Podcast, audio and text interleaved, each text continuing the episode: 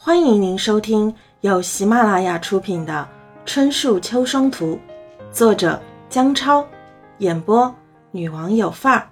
欢迎订阅。四布局，在城里住久了，在乡下自然不太习惯，尤其是在城里有干净的厕所，有马桶，还有淋浴，在乡下要蹲茅坑，又臭又脏。夏天的时候，稍不注意还能踩到几只蠕动的蛆虫。夏天一身臭汗，又不方便洗澡，只能弄个大盆子往上倒水，坐在里面撩点水洗一下，哪里有城里的淋浴舒服？高老太早就嫌弃这样的生活了。反正高升的事都解决了，心病除了，我要回城。高老太又开始在大儿子这里挑毛病了。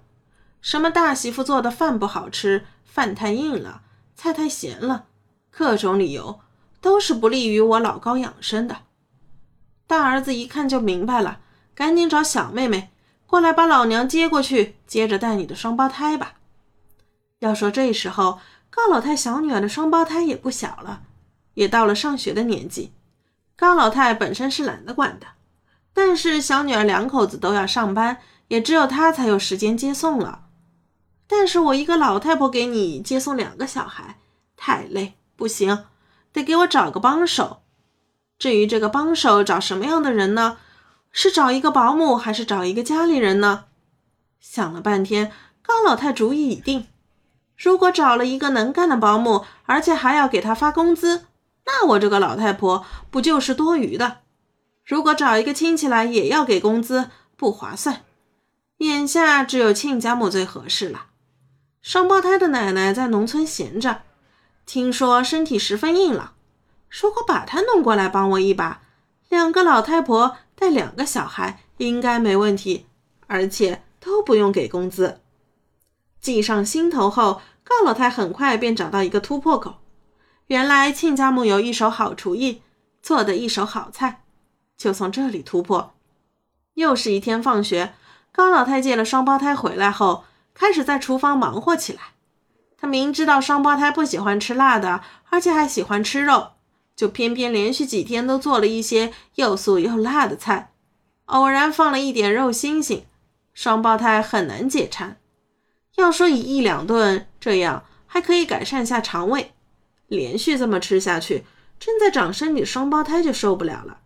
他们不止一次在父母面前提到外婆做的菜不好吃，没有奶奶做的好。高老太就趁机表明自己腰也酸，腿也疼，而且双胞胎又想奶奶了，就强烈建议小女儿把婆婆接过来照顾一段时间。淳于很早就有这个想法，但是碍于婆媳关系，一直没有向自己的老婆提起。如今丈母娘都开口了，自己再沉默就等于投反对票，就问问老八子的意见。老八子见自己的老妈都开口了，而且一个人白天带两个还要接送，确实辛苦，便立即同意将婆婆接来。很快，高老太的亲家火急火燎地从老家赶来，大包小包地带了很多土特产。这也真难为了这个纯老太太。纯老太太比起高老太，实在是优点太多了：人好、实在、勤快，而且还做了一手好菜。双胞胎也在纯老太太的悉心照料下，不知不觉的也胖了起来。而高老太呢，自打来了个帮手，就更轻松了。不仅闲时有人陪着吹牛闲摆，忙时又有人主厨，自己打个下手就能吃到可口的饭菜，这样的日子太舒服了。美好的日子总是过得很快，人一旦掉进舒适圈，很快就会忘记自己是干什么的了。高老太起初还以为陈老太太来了，自己就解放了，和亲家母一起接送双胞胎，全当是散步锻炼身体了。渐渐的，老脸也开始油光了起来，气色一天也比一天好，看得老八子心里都乐开了花。但是人往往要么全部相信一个人或者一件事，要是起疑了，就等于一点都不相信了。有一天，高老太在楼下散步。就听到邻居们说起自己的亲家母，原来全是夸她的，居然还有人说一个陈老太太就可以带两个了，怎么还有个高老太在这里吃闲饭之类的闲话？这下可说到高老太的痛处了。自打亲家母来了之后，自己就像是个多余的，好像小女婿看自己的眼神都没有以前那么亲切了。这还得了？这样下去，自己的地位迟早是要被亲家母给抢去的。那自己去哪里？回农村？蹲那个又脏又臭的茅坑吗？这肯定不行，得想个办法把亲家母挤回去再说。要不说读了书的人头脑是要好使一些，高老太与不识字的陈老太太相比，那就不是一个文明级别的。所以要算计陈老太太都不需要布局，创造一个机会就把她算计了。夏日的午后，人们总是容易犯困。要搁在平日里，两个老太太都要回床上去休息。可那年的夏天偏偏热得很，小女儿家居所的荣州电力供应不足，政府号召大家节约用电，因此城里每家基本只开一台空调。高老太和亲家母要是都回到自己的房间午休，那就得开两台，太浪费电了。想到这里，高老太索性就待在客厅。坐在沙发上低着头打瞌睡，而陈老太太就考虑不到这么多。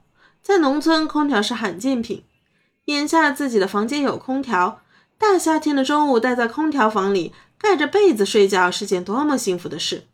所以陈老太太想都没想就钻进空调房午休了。